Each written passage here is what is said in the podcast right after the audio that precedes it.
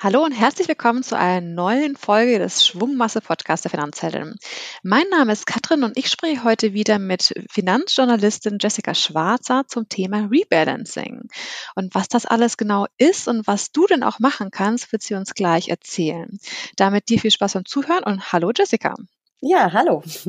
Magst du dich vielleicht noch mal ganz kurz vorstellen für alle, die dich noch nicht kennen? Ähm, ja, ich bin Finanzjournalistin, wie du schon gesagt hast. Vor allem bin ich aber leidenschaftliche Börsianerin. Ich habe quasi mein Hobby zum Beruf gemacht. Ich habe ganz viele Aktien im Depot und würde mich freuen, wenn mehr Deutsche das ähnlich sehen würden wie ich und sich an die Börse trauen würden. Ich war ganz, ganz lange beim Handelsblatt, über zehn Jahre und bin mittlerweile selbstständig. Und ich bin auch, worauf ich besonders stolz bin, eine Finanzheldin. Genau. Das bist du auf jeden Fall. Deswegen freue ich mich umso mehr, dass wir ja regelmäßig Podcasts zusammen machen, weil wir dich einfach als absolute Expertin mit allen möglichen Fragen löchern können. Und heute geht es ja ums Thema Rebalancing. Wenn man sich ja mit dem Thema ja, Wertpapiere auseinandersetzt, wird man früher oder später auf jeden Fall über diesen Begriff stolpern. Was heißt das denn genau? Was ist Rebalancing? Rebalancing ist das, was ich zwischen Weihnachten und Neujahr jedes Jahr mache. Scherz beiseite, aber ich mache es wirklich dann. Ähm, Rebalancing bedeutet, dass man sein Depot ähm, wieder ja in, in die richtige Balance äh, setzt. Also Beispiel, wenn du gerne fünfzig Prozent Aktien und fünfzig Prozent Anleihen in deinem Depot haben möchtest, dann kaufst du ja die entsprechenden Produkte, Einzeltitel, E T Fs, Fonds. Aber natürlich bewegen sich die Kurse an der Börse ja über das Jahr hinweg. Oder über einen längeren Zeitraum hinweg. Und irgendwann hast du vielleicht, wenn es wie im vergangenen Jahr an der Börse richtig gut gelaufen ist, auf einmal sechzig Prozent Aktien und nur noch vierzig Prozent Anleihen. Und das möchtest du ja eigentlich nicht. Und durch ein Rebalancing bringst du das eben wieder in die Balance auf das Gewicht, die gleich, das Gleichgewicht, was du eigentlich haben wolltest. Ja, das verstehe ich eigentlich total, ist es sinnvoll, ne? Also man hat sich eine Strategie ausgedacht, hat ganz genau festgelegt irgendwie, wie viel Prozent von welchen Wertpapierarten möchte ich, wie ist es mit Tagesgeld und so weiter und so fort. Mhm. Im Prinzip ist ja diese große Strategie, die man einmal aufgemacht hat, da zählt ja auch noch wirklich noch mehr Vermögen dazu. Also was hat man außer im Wertpapierdepot vielleicht irgendwie, wie gesagt, auf der Bank liegen, als Tagesgeld, als irgendein Festgeld, was hat man vielleicht auch als Immobilie? Also ne, diese große Strategie und dann eben zu sagen, hey, diese Strategie möchte man ja auch beibehalten. Aber auf der anderen Seite, wenn du, wie du gerade in deinem Beispiel gesagt hast, irgendwie die Aktien so gut gelaufen sind und ich wieder rebalance, dann nehme ich mir ja Gewinne weg. Nicht Oder unbedingt. Nicht? Also nicht unbedingt. Es kommt drauf an, wie du rebalancest. Also ich mache es ähm, zum Beispiel so, wenn sich genug Geld natürlich auf dem Tagesgeld- oder Girokonto angesammelt hat, dass ich das Rebalancing in der Regel über Zukäufe mache. Also, dass ich quasi wirklich ähm, ausrechne, ähm, ich habe, äh, weiß ich nicht, fünftausend Euro, ähm, wenn ich die jetzt noch zusätzlich investiere, wie hoch muss dann welche Position sein, also in Euro gerechnet, und dann kaufe ich entsprechend zu. Ähm, klar, aber wenn aber was kaufst du zu? Kaufst du zu die das schwächere Situation? Weil, also wenn, jetzt, wenn du das Beispiel von vorhin fünfzig fünfzig haben möchtest, und auf einmal ist es aber jetzt so, dass die Anleihen nur noch vierzig Prozent haben und die Aktien sechzig Prozent. Da muss ich quasi so viel Anleihen aufstocken, auf, dazu kaufen, bis es wieder fifty fifty ist. Das kannst du dir wie okay. eine Waage, jetzt ist es bei fifty fifty, kann man sich das immer so schön wie eine Waage vorstellen, dass es wieder ähm, gleich ist. Du packst dann also mehr Gewicht auf die Seite, die zu leicht geworden ist. Aber du kannst es natürlich auch anders machen. Wenn du jetzt kein Geld auf dem Tagesgeld- oder Festgeldkonto hast, dann würdest du natürlich, so wie du es ja auch gerade gesagt hast, die bessere Anlageklasse, die besser gelaufenen Aktien verkaufen, einen Teil, und mit dem Geld Anleihen zukaufen. Das ist psychologisch immer ein bisschen schwierig, das zu tun, weil man sich eben von den Gewinnern verabschiedet und die schlechter gelaufenen Sachen, es muss ja kein Verlierer sein, die Anleihe, aber die ist halt schlechter gelaufen dann, äh, zu, zu kaufen. Das ist immer ähm, psychologisch nicht ganz so einfach. Das ist vielleicht auch der Grund, warum ich es immer mit Zukäufen versuche. Ähm, aber das Bargeld muss man eben, die Liquidität muss man dazu natürlich auch haben. Und ähm, ja, so kannst du es natürlich auch machen. Gibt es irgendwelche Studien oder allgemeinen Aussagen, was besser ist? Also gibt es da überhaupt ein besser oder schlechter oder ist es einfach eine persönliche Geschichte, wie man das irgendwie machen möchte? Also ich glaube, ein besser oder schlechter gibt es nicht. Es ist halt wichtig, dass man dieses Rebalancing überhaupt macht, sofern man eine Strategie verfolgt. Es gibt ja auch viele Anleger, die ohne Strategie unterwegs sind. Aber wenn du dir halt eine Strategie überlegt hast und ähm, vorher gedacht, drüber nachgedacht hast, wie groß welche Position sein soll, also der Anteil, dann äh, musst du halt auch gucken, dass die Strategie über Jahre, dass du der auch folgst. Und äh, das geht natürlich nicht, wenn du eine Aktienrallye, also der DAX hat in den vergangenen zehn Jahren ähm, hundertzwanzig Prozent gemacht. Das hast du mit Anleihen natürlich nicht geschafft. Ähm, wenn du das vor zehn Jahren äh, angelegt hättest, fünfzig fünfzig, und würdest da heute drauf gucken, würdest du dich schwer wundern. Ähm, hättest einen riesengroßen Aktienanteil, den du als Anlegerin aber vielleicht gar nicht willst, weil du gar nicht so ähm, stark ins Risiko gehen willst. So, und wie du das Rebalancing dann machst, das ist im Grunde egal. Es ist natürlich schön, wenn du Geld hast zum Investieren und mehr investierst. Das ist halt auch mein Ding. Es ist, bei mir ist das Depot halt wirklich Altersvorsorge. Deswegen will ich natürlich auch immer mehr investieren. Und äh, dann ist das natürlich schön. Aber in Jahren, wo du eben nicht so viel Bargeld hast, da musst du eben dann den anderen Weg gehen. Okay, das heißt, im Prinzip gibt es diese zwei Möglichkeiten. Ich stocke das, was nicht so gut gelaufen ist, auf, oder ich verkaufe das, was besser gelaufen ist, um die Anteile wiederherzustellen. Gibt es auch noch eine andere Möglichkeit? Also wenn ich irgendwie sage, vor allem, ich habe nur verschiedene E T F-Sparpläne laufen, auf verschiedene Produkte, wie auch immer, mhm. ähm, kann man irgendwie dann sagen, ich verkaufe jetzt nicht, sondern ich erhöhe vielleicht meine Sparrate bei dem anderen Produkt. Ist sowas auch denkbar? Ja. Na klar, das ist ja im, im, im Regel, also das ist ja im Grunde auch eine Art von Rebalancing, dass du sagst, äh, du änderst das. Das ist übrigens was, was ich teilweise auch tue, die Sparraten ähm, anzupassen, weil ich habe ein äh, Depot mit ähm, eigentlich achtzig Prozent Aktien, zwanzig Anleihen. Das ist ein sehr chancenorientiertes, also für mutige Menschen. Und äh, da laufen auch ein paar E T F-Sparpläne. Und dann ist es natürlich so, insgesamt habe ich acht Bausteine in dem Depot, also acht E T Fs oder Anlageklassen. Das sind dann so Sachen wie Dividendenaktien oder Qualitätsaktien, und das jeweils über einen E T F. Und da laufen eben auch auf drei E T Fs Sparpläne, und diese Bausteine wären natürlich dadurch extrem groß übers Jahr oder extrem viel größer als andere Bausteine. Und dann manchmal ändere ich dann auch einfach die Sparraten.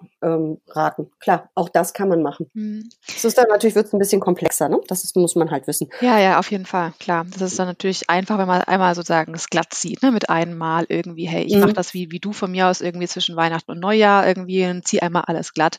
Das mache ich dann von mir aus einmal im Jahr. Wenn ich jetzt mal irgendwie sozusagen auf mein Depot gucke irgendwie, ne? Also ich habe tatsächlich im Depot selber rein Aktien, also Aktien-E T Fs, und ich habe einmal so ein paar Aktien gekauft tatsächlich. Ich habe keine Anleihen da drin, weil ich gesagt habe, das will ich persönlich für mich aktuell nicht, sondern ich habe halt stattdessen ähm, einfach ein Tagesgeld, Puffer et cetera. Und ich habe mir monatlich ausgerechnet, ähm, wie viel Geld ich sozusagen zur Seite legen möchte, auch eben für das Depot und nicht für etwas anderes, was ja für mich auch für die Altersvorsorge gedacht ist. Und habe da auch, ich glaube, vier E T Fs, was ich monatlich bespare, mit einer bestimmten Summe, wo ich auch ein, eine Aufteilung drin habe, wo ich sage, irgendwie das eine E T F möchte ich mehr drin sparen als in die anderen. Und ich freue mich ja darüber, wenn da irgendwie was total gut läuft. Also ich habe einen, der besser läuft als die anderen irgendwie, der ist aber auch chancenorientierter, der E T F. Und ich finde das gerade eigentlich total cool zu sehen, irgendwie wie viel mehr der macht. Und ich sehe das jetzt total, ja, wie du auch meinst, irgendwie psychologisch schon so als ein bisschen als Hürde irgendwie, ich will den nicht verkaufen. Ich finde es gerade total toll, dass der so gut läuft. Ja, das ist eben genau das äh, Problem, was man bei diesem Rebalancing hat. Aber wenn du natürlich, ähm, das kommt ja immer darauf an, auch ein bisschen, wie du dein Depot ähm, betrachtest. Wenn du sagst, du hast jetzt ein reines Aktiendepot und das ist ähm, X Y-Anteil deines Vermögens. Also kannst ja auch fünfzig fünfzig sagen, sagst fünfzig Prozent Tagesgeldkonto, fünfzig Prozent an der Börse investiert. Mhm. Ist immer so ein einfaches.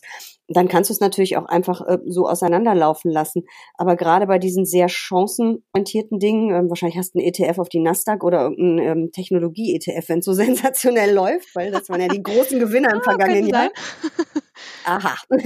Russland, habe ich heute irgendwo gelesen, war letztes Jahr auch eine der Superbörsen. Okay, also, das habe ich nicht. Wer es ein bisschen heißer gemocht hat, der war dann da investiert. Ähm, aber ähm, das ist natürlich auch so ein Ding, wenn sowas so wahnsinnig gut ähm, läuft, ähm, irgendwann gibt es natürlich auch mal Rücksetzer und irgendwann wird es auch mal wieder einen Crash geben. Und manchmal ist es gar nicht so schlecht, wenn man dann da mal ein bisschen Geld rausnimmt und das in eine vielleicht ein bisschen konservat- konservativere Anlage packt. Und das kann ja auch innerhalb eines Aktiendepots sein. Also wenn du sagst, du nimmst bei den Technologiewerten ein bisschen was raus, freust dich über den Gewinn und packst es dann meinetwegen in was auch immer du da noch drin hast, ne, irgendein Value E T F oder was auch immer, was ein bisschen weniger wild ist. Also man muss sich da halt wirklich, ich habe das ganz, ganz lange gar nicht gemacht, Rebalancing, ehrlich gesagt, äh, weil ich auch wie so viele Anleger, muss ich ganz ehrlich sagen, ziemlich ohne Strategie unterwegs war. Das habe ich dir, glaube ich, schon mal in dem Podcast ähm, erzählt. Bei mir war es mhm. irgendwie, ich habe zwar langfristig gedacht, ich wusste breite Streuung und ich wusste hohe Aktienquote. Da macht man ja schon relativ viel mit richtig, aber eine Strategie ist das natürlich nicht. Und das habe ich halt vor einigen Jahren geändert, eben mit diesem achtzig zwanzig. Und da haben eben wirklich einzelne Anlageklassen, wie jetzt Emerging Markets, Aktien oder eben die Dividendentitel, haben da wirklich eine, eine feste Größe. Und ähm, ja, und wenn mir das halt so ein bisschen aus dem Ruder läuft, ich mache dann dieses Rebalancing ganz stur. Ähm, Du kannst es natürlich auch ein bisschen in einer abgemilderten Form machen, indem du einfach sagst, also der Aktienbaustein, egal was da drin ist, und das Tagesgeld. Aber besser ist es, ehrlich gesagt, weil man eben auch mal ein bisschen Druck rausnimmt und ein bisschen risikoreichere Sachen oder sehr gut gelaufen ein bisschen verkauft. Du verkaufst es ja nicht ganz. Ist es schon besser, wenn man es ein bisschen ähm, ordentlicher macht mit dem Rebalancing. Und es ist natürlich auch so, dass man Gewinne mitnimmt. Das ist ja auch natürlich auch genau. Ist ja vielleicht die psychologische Hürde erstmal da, dass man überhaupt verkauft, aber im Endeffekt hat man ja alles richtig gemacht, hat man ja einen Gewinn gemacht. Genau, und man verkauft ja auch nicht alles, man kauft ja, verkauft ja eben wirklich nur einen Teil, weil du möchtest ja deine, was auch immer, Tech-Aktien oder Russland-Aktien behalten, aber du möchtest, nimmst halt so ein bisschen die Gewinne raus und packst die halt in die, in die konservativere, nicht so gut gelaufene Anlageklasse. Ob das dann eben auch Aktien sind oder Anleihen, ist egal. Also es ist, man sagt halt, weißt, man soll nie ohne Strategie anlegen, was viele tun. Ich ja, gesagt, absolut. Ich also auch Strategie getan, ist jetzt A und O. Aber es macht natürlich auch keinen Sinn, sich einmal wochenlang durch Bücher zu fräsen, sich eine Strategie zu überlegen und dann zehn Jahre nicht mehr hinzugucken. Das ist dann das irgendwann, stimmt. das ist nicht, du hast nach zehn Jahren nicht mehr die Strategie oder die Zusammenstellung des Depots, die du dir damals überlegt hast. Das muss man einfach wissen. Gibt es dann irgendwie so eine Richtlinie, dass man sagt, irgendwie für welche Wertpapierarten das äh, sinnvoll ist, oder das gilt es eigentlich für alle Vermögenswerte? Also auch zum Beispiel irgendwie für, ich weiß nicht, man hat vielleicht eine Immobilie als Kapitalanlage und die hat, weil du in einer super Lage äh, gekauft hast, irgendwie super einen Wert zugelegt und dadurch nimmt es jetzt halt mehr prozentual von deinem Vermögen ein als zum Beispiel das äh, Wertpapierdepot, was du nebenbei hast. Ist es dann auch was, wo man sagen muss, man könnte da nochmal ins Rebalancing gehen, oder ist es für dich wirklich nur ein Wertpapierdepot? Naja, bei großen Vermögen, wenn du mit Vermögensverwaltern sprichst, musst du das natürlich schon über alles sehen, klar. Ähm, aber ich glaube, für den durchschnittlichen Privatanleger, die Privatanlegerin, ähm, kannst du es wirklich auf das Depot sehen. Und vor allen Dingen, es ist ja auch so ein Ding, ähm, wenn du eben so eine Immobilie, wie du sie gerade genannt hast, gekauft hast und die ist im Preis mega gestiegen. Du kannst ja nicht einen Teil der Immobilie verkaufen für deinen Rebalancing. Nee, nee, genau. Das geht nicht. Du musst sie also komplett verkaufen. Und was tust du mit dem Geld dann? Und dann hast du den Baustein Immobilie auf Null gesetzt.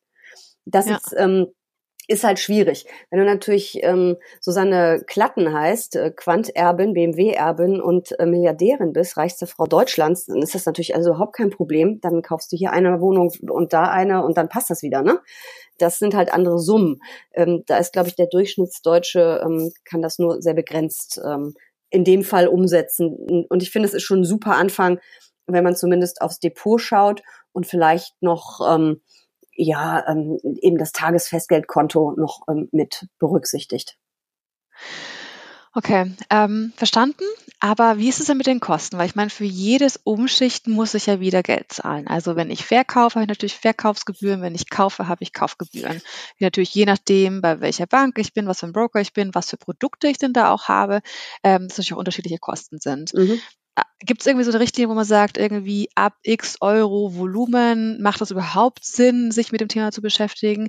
Oder gibt es irgendwie die Frage, ähm, was wäre sozusagen der Unterschied? Also wenn ich jetzt halt nicht, mit deinem Beispiel vorhin fünfzig fünfzig und ich habe auf einmal irgendwie vierzig sechzig, dass man sagt, das ist wirklich ein weiter Gap, der dann ist, sondern ich habe irgendwie, ich bin auf, ich weiß nicht, achtundvierzig und zweiundfünfzig gekommen, dass man halt sagt, lohnt es sich irgendwie bis zu einem bestimmten Geldbetrag, das eventuell auch nicht zu tun, weil einfach die Kosten dann zu hoch sind? Ähm, ich habe mir jetzt länger, ehrlich gesagt, so ganz, ganz, ganz detailliert die Kostenstrukturen gar nicht mehr angeguckt, aber man hat früher immer gesagt, unter tausend Euro macht eine Order eigentlich wenig Sinn, es sei denn, es ist natürlich ein Ein Sparplan, aber so eine Einzelorder.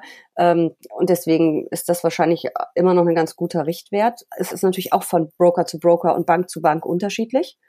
Und ähm, also das Beispiel, was du gerade hattest mit achtundvierzig, zweiundfünfzig, ähm, ich bin bei meinem Rebalancing zwar, wenn ich es ausrechne, sehr genau, aber ich fange auch nicht an, einzelne ähm, Positionen um ein oder zwei Prozent zu korrigieren. Das mache ich auch nicht. Ähm, das sollte einfach nur so grob stimmen. Also wenn ein E T F eigentlich zehn Prozent haben soll und nachdem ich zugekauft habe bei den Anleihen, hat das Aktien-E T F, dieses eine einzelne, eben leider nur noch neun Prozent, dann ist das eben so. Das äh, ist nicht, weil das ist eben dann wirklich, du machst dann so klein, klein und so extrem viele Kosten produzierst du. Ähm, das geht dann auch zu weit. Wir sind ja keine Profi-Investoren. Ähm, aber so grob sollte man sich an seine Strategie halten. Und ähm, womit man das natürlich bei kleineren Summen ähm, ein bisschen, ein bisschen vielleicht ähm, ja die Kosten reduzieren kann, wenn man eine lange Anlagedauer hat von zwanzig Jahren oder dreißig für die Rente oder meinetwegen auch zehn, dann kann man aber auch alle zwei Jahre nur rebalancen. Man muss das ja nicht stoisch jedes Jahr machen. Weil ich mache es jedes Jahr, weil eben einfach durch meine E T F-Sparpläne äh, da richtig Bewegung drin ist. Ähm, auch wenn die Märkte sich seitwärts laufen würden, würde sich bei mir halt einiges verschieben. Und äh, deswegen mache ich es jährlich, aber man kann es auch zwei- oder dreijährlich machen. Nur man sollte sich äh, Gedanken drüber machen. Ähm, und man kann natürlich auch dann eben mal sagen, bei einem Jahr, wo dann eben aus fünfzig fünfzig achtundvierzig, zweiundfünfzig geworden ist, dass man aufs Rebalancing einfach mal verzichtet. Ich habe gelesen, es gibt so eine Faustformel, die oftmals auch irgendwie äh, genannt wird bei dem ganzen Thema, dass es eben keinen Sinn macht, wenn die Kosten ähm, von diesen Wertpapiertransaktionen über ein Prozent des Anlagebetrags sind. Also wenn das sozusagen irgendwie ist, man hat je mhm. nachdem, wie groß das Depot ist natürlich. Also wenn ich natürlich sozusagen ein Depot habe, wo tausend Euro drin liegt und es hat sich so ein bisschen was getan, dann wird es halt irgendwie echt schwierig. Mhm. Wenn man natürlich irgendwie ein größeres Depot hat ab, ich weiß nicht, zehn, fünfzig, also zehn, fünfzehntausend plus mhm. irgendwie, dann ist es wahrscheinlich nochmal eine andere Sache. Ich genau. glaube, das ist auch nochmal irgendwie die Überlegung, ähm, wirklich nochmal auf die Kostenstruktur unbedingt. zu gucken, was kostet mich denn so ein Trade?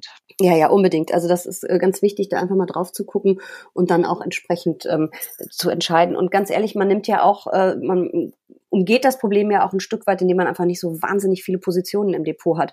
Man soll zwar breit streuen, aber wenn ich da vier E T Fs oder vier Fonds drin habe, die halt jeweils auf hunderte, tausende Werte setzen, äh, ne, tausende, ja gut, beim M S C I World oder so ist es so, ähm, dann äh, habe ich ja auch nur vier Positionen, die ich wieder in Gleichklang bringen muss. Bei mir sind es halt acht, das ist dann ein bisschen mehr Arbeit, ähm, aber da bin ich dann eben auch nicht päpstlicher als der Papst.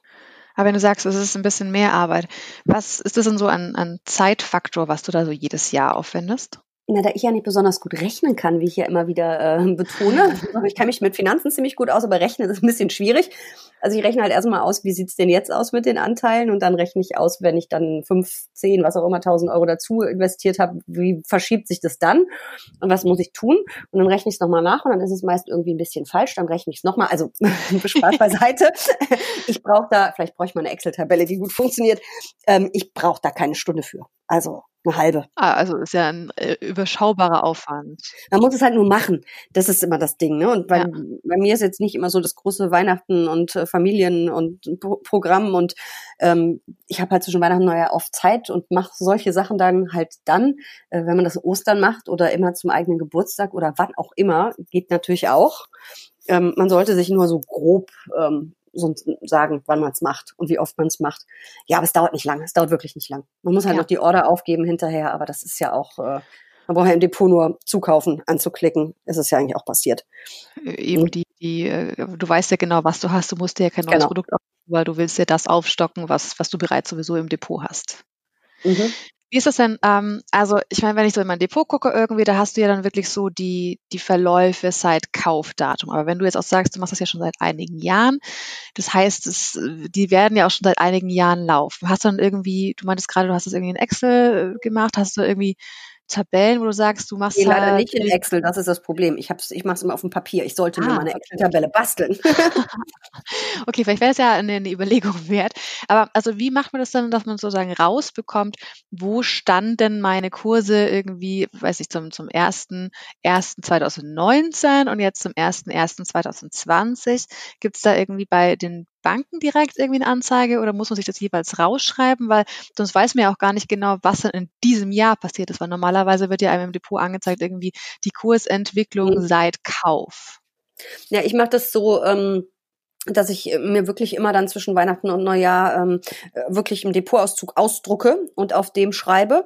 Und das lege ich dann wirklich im Ordner übereinander ab. Könnte man auch mal in Excel übertragen, so mache ich es halt. Aber man kann, kann es ja auch bei den meisten Banken sich exportieren und könnte es dann in eine Excel-Tabelle packen. Daher sehe ich dann natürlich schon sehr genau, wie sich welcher Baustein entwickelt hat.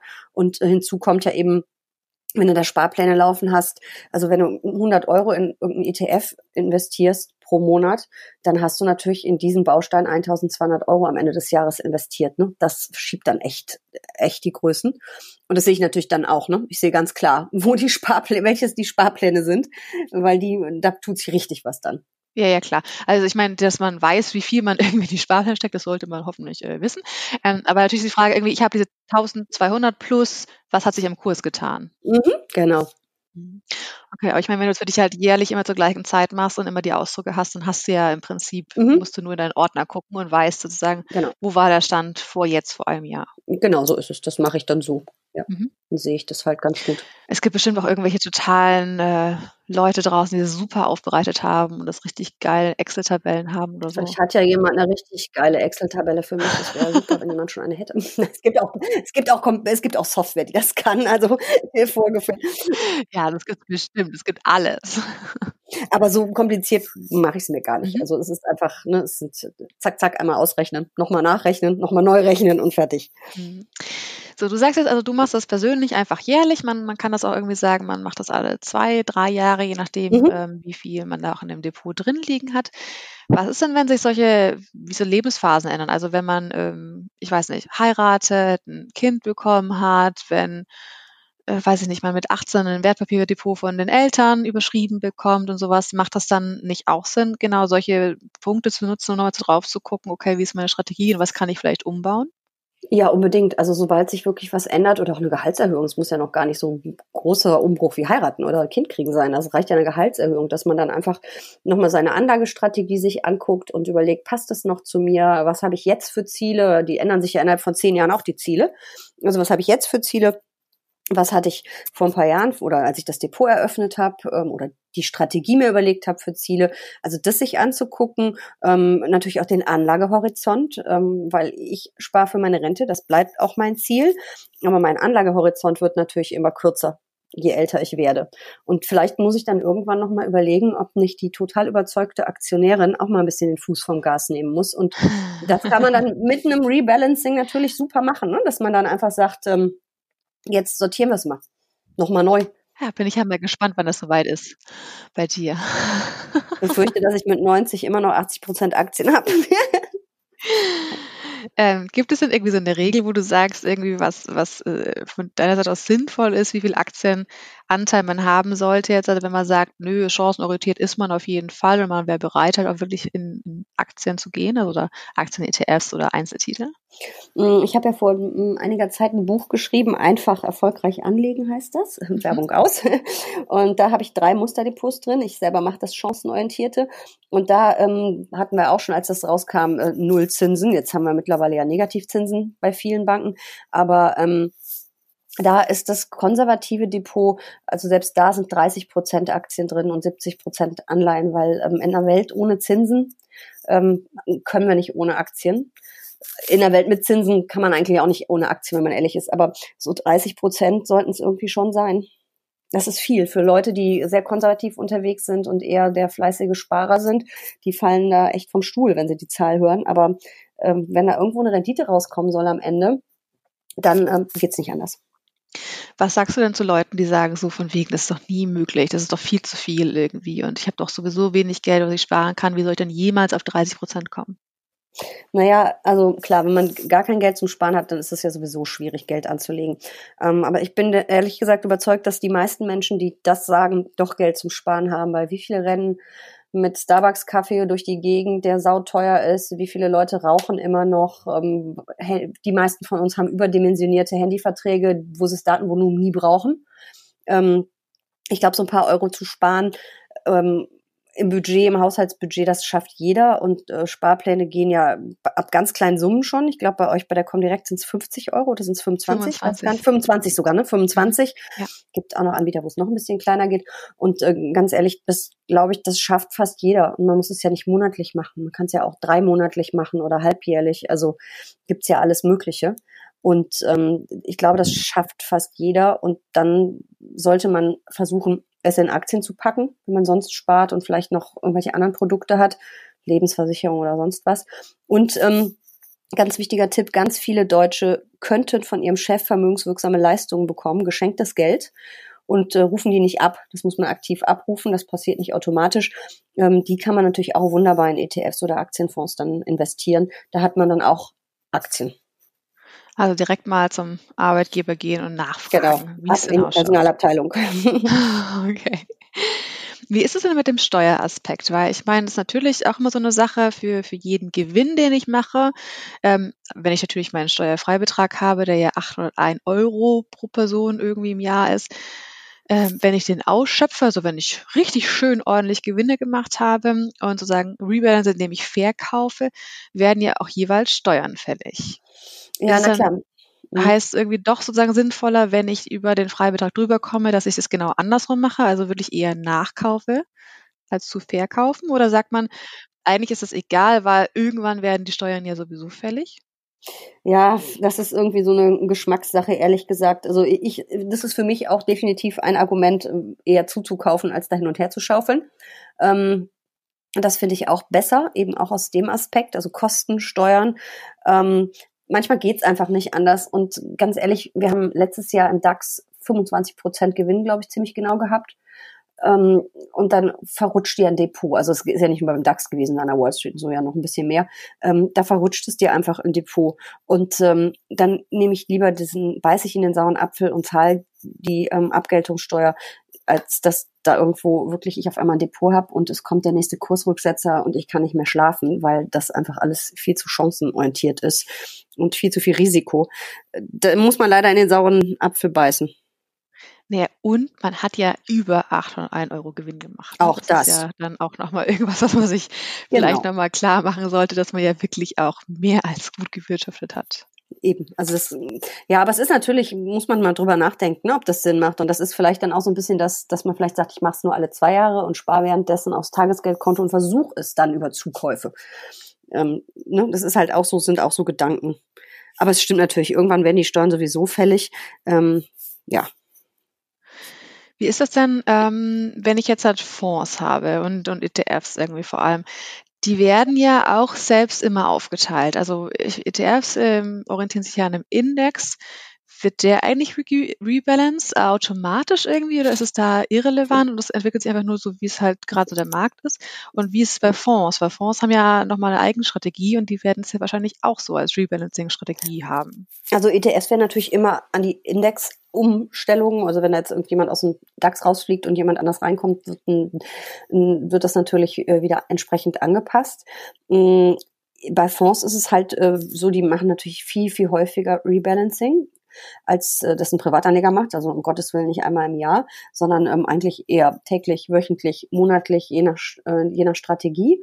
Also die machen das schon sehr, sehr oft. Die haben natürlich auch Zu- und Abflüsse, wenn äh, du als Anlegerin einen Fonds kaufst oder verkaufst, das müssen sie ja irgendwie auch im Zweifel berücksichtigen.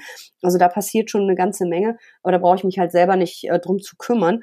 Und das ist ja auch Ähm, einer der Gründe, warum Mischfonds so beliebt sind, also Fonds, wo der Fondsmanager Anleihen und Aktien und Rohstoffe ähm, kaufen kann, ähm, verschiedene Anlageklassen eben, und sie dann entsprechend ähm, zusammenstellen kann. Da brauche ich mich natürlich dann um gar nichts mehr zu kümmern, ne? Das ist natürlich auch sehr praktisch. Okay, also sagen, ich, ich, ich kaufe das Produkt, mhm. bin super breit aufgestellt mit mhm. verschiedenen Anlageklassen und muss mich noch nicht mal ums Rebalancing genau. kümmern.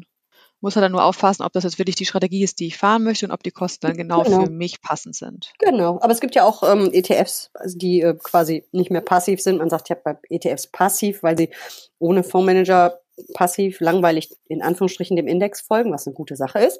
Aber es gibt da auch aktive, das hört sich immer ein bisschen komisch an, ähm, wo dann ähm, mehrere Anlageklassen drin sind, ähm, in einer entsprechenden Gewichtung. Und das muss natürlich auch immer wieder überprüft werden und äh, nachjustiert werden. Okay, also wenn ich jetzt sage, ich habe sowas von keine Lust, mich darum zu kümmern und ich möchte das irgendwie einmal machen, ich will es breit aufgestellt haben, dann sich auch mal auf die Suche machen und gucken, ob das vielleicht was für, mhm. für einen ist, was einem irgendwie passend wäre. Genau. Wobei ich nicht Fan davon bin, das ganze Geld in nur ein Produkt zu packen. Aber wenn man erstmal anfängt, ähm, ich kann ja mal zwei Produkte nennen, die ganz spannend sind bei den E T Fs. Da gibt es einmal den Portfolio-E T F, den macht ähm, der Herr Beck aus München, Gründer vom Institut für Vermögensaufbau. Der hat mir damals bei meinem Buch auch bei den Depots geholfen, ähm, kombiniert verschiedene Anlageklassen. Ähm, das Ding läuft auch ziemlich gut.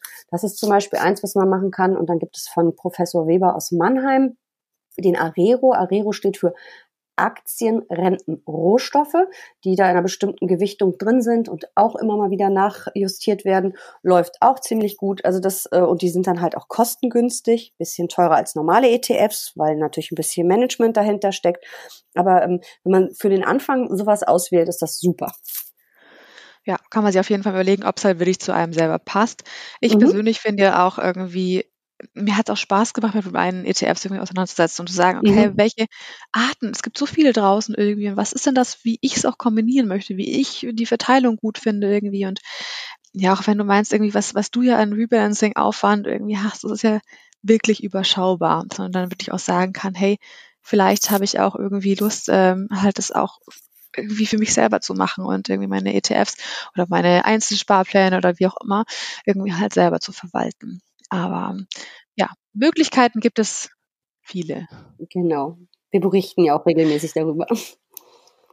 Das stimmt. Super. Ähm, dann haben wir auf jeden Fall schon einiges über Rebalancing gelernt. Hast du denn so zum Schluss irgendwie noch so einen Literaturvorschlag irgendwie, wenn ich sage, ich äh, will dann noch viel tiefer einsteigen in die Welt des Rebalancings? Ja, ich glaube, so ein extrem, so ein Buch über Rebalancing gibt es eher nicht. Ähm, aber das ist natürlich schon äh, immer Thema. Also was mir ähm, sehr Spaß macht, ähm, mein eigenes Buch natürlich, um es nochmal zu nennen, einfach erfolgreich anlegen. Aber was mir sehr Spaß macht, sind die Bücher von Gottfried Heller. Der hat zwei geschrieben. Das eine heißt, ich gucke gerade mal in, meine, äh, in mein Regal, der einfache Weg zum Wohlstand. Äh, da ist auch eine Strategie drin, eine E T F-Strategie. Und das andere sehe ich leider gerade nicht. Ähm, das ist ein neueres, aber Heller. H E L L E R. Wenn man den googelt ähm, oder bei Amazon eingibt, dann findet man das. Und äh, der hat äh, tolle Bücher geschrieben und der hat auch sehr, sehr gut äh, beschrieben, warum Rebalancing wichtig ist und wie eine Strategie funktioniert und äh, das wäre für mich ein Tipp. Super, gucke ich mir gleich mal an. Ich glaube, es heißt die Revolution der Geldanlage, das andere. Und die Revolution sind quasi die E T Fs. Ähm, bin mir aber nicht ganz sicher, aber auf jeden Fall Gottfried Heller. Okay, kann man ja einfach mal in äh, die Suchmaschine des Vertrauens eingeben und dann sich genau. einfach mal anschauen. Großartig. Dann äh, herzlichen Dank an dich, Jessica, für die Einblicke in das Thema Rebalancing. Ich hoffe, du als Zuhörerin hast auch einiges mitnehmen können und bist jetzt auch auf dem besten Wege dazu, deine Strategie nochmal genau zu überprüfen und dann eventuell auch ins Rebalancing einzusteigen. Und wenn du auch noch mehr zu dem ganzen Thema Strategie für deine Geldanlage erfahren möchtest, ist auch das neueste Buch von Jessica genau das Richtige für dich. Das heißt, wie sie sich kein Millionär angeln muss, und das verlosen wir heute genau dreimal. Dazu musst du einfach nur eine Bewertung für den Finanzhelden-Podcast Schwungmasse auf dem Portal deiner Wahl hinterlassen, einen Screenshot von der Bewertung machen und mit deinem Namen an unsere E-Mail-Adresse finanz heldinnen at comdirect punkt de schicken. Teilnehmen kannst du bis zum zweiten Februar zweitausendzwanzig um Mitternacht und dann am Tag danach werden wir die Gewinnerinnen und Gewinner bekannt geben. Damit viel Erfolg beim Teilnehmen und ganz viel Spaß mit dem Buch und mit unserem Podcast.